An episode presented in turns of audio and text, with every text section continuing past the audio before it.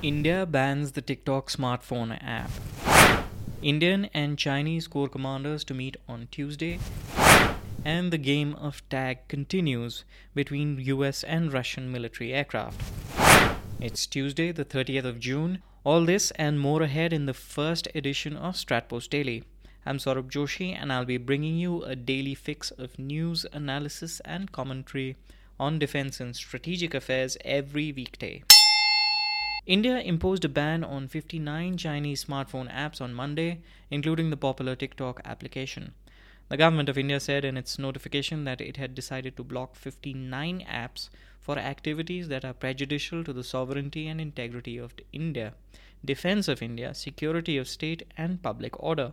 Citing concerns about the privacy and security of data of Indian citizens, the government said it had received complaints about the theft and unauthorized transfer of data to servers outside India.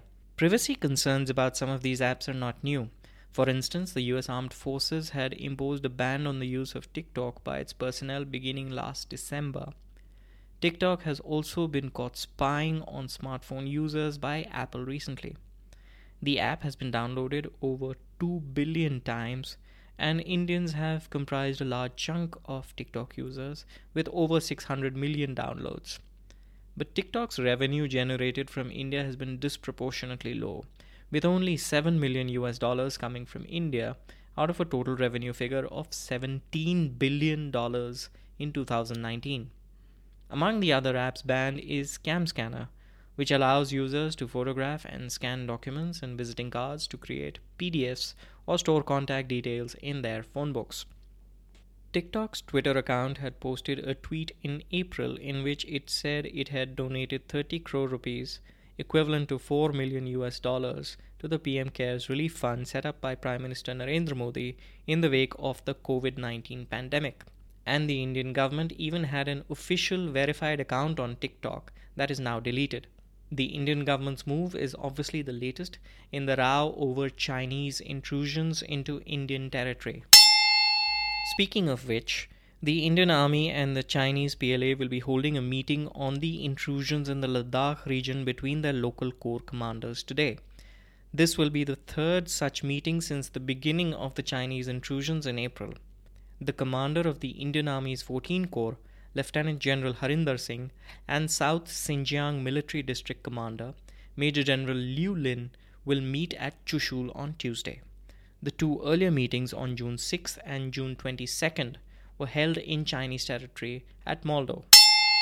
Meanwhile, Chinese reserve forces have been brought directly under the command of the Chinese Communist Party and the Central Military Commission, effective Wednesday, the 1st of July. Chinese reserve forces were so far under the command of regional Communist Party committees and military sectors. Chinese President Xi Jinping is the General Secretary of the Chinese Communist Party and Chairman of the Central Military Commission. US and Russian aircraft have intercepted each other at least thrice in the week gone by in two different parts of the world, making a total of six run ins in June alone a US patrol of F 22 fifth generation fighters, KC 135 tanker, and E 3 aircraft intercepted four Russian Navy Tupolev 142 long range maritime reconnaissance aircraft as they entered the Alaskan Air Defense Identification Zone on Saturday and loafed around for a few hours. This zone is a buffer to US and Canadian airspace and policed by North American Air Defense Command, or NORAD. Russia's defense ministry announced on Friday that one of its Sukhoi 30 fighters had intercepted a US Navy P 8 long range maritime reconnaissance aircraft, a KC 135 tanker, and an RC 135 reconnaissance aircraft approaching Russia over the Black Sea. This came after F 22 fighters intercepted Russian IL 38 maritime reconnaissance aircraft in the region around Alaska on Wednesday. Russia's defense ministry also posted footage of Russian Sukhoi 30, Sukhoi 35, and MiG 31 fighters escorting a US Air Force B 52 strategic bomber in the Sea of Okhotsk on June the 19th. US F 22s had also intercepted Russian Tupolev 95 long range strategic bombers on June 16th and June the 10th. Japan has dropped the idea of acquiring the Aegis Ashore missile defense system meant to boost defenses against North Korean missiles. Japan's Defense Minister Taro Kono announced the cancellation on Thursday after plans to modify it to protect local communities in proximity to the missile defense sites from potential missile debris were deemed too expensive, climbing to 4.1 billion US dollars. German and Spanish Eurofighter Typhoons will finally be getting a homegrown AESA radar. Airbus announced on Friday that it has received a contract for development, supply, and integration of 115 Eurofighter E-scan radars for the German and Spanish fleet.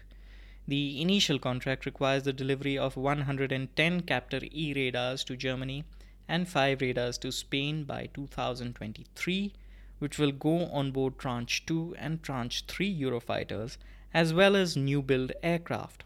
The responsibility for the development and production of the radar has been subcontracted to a consortium led by Germany's Hensoldt and Spain's Indra.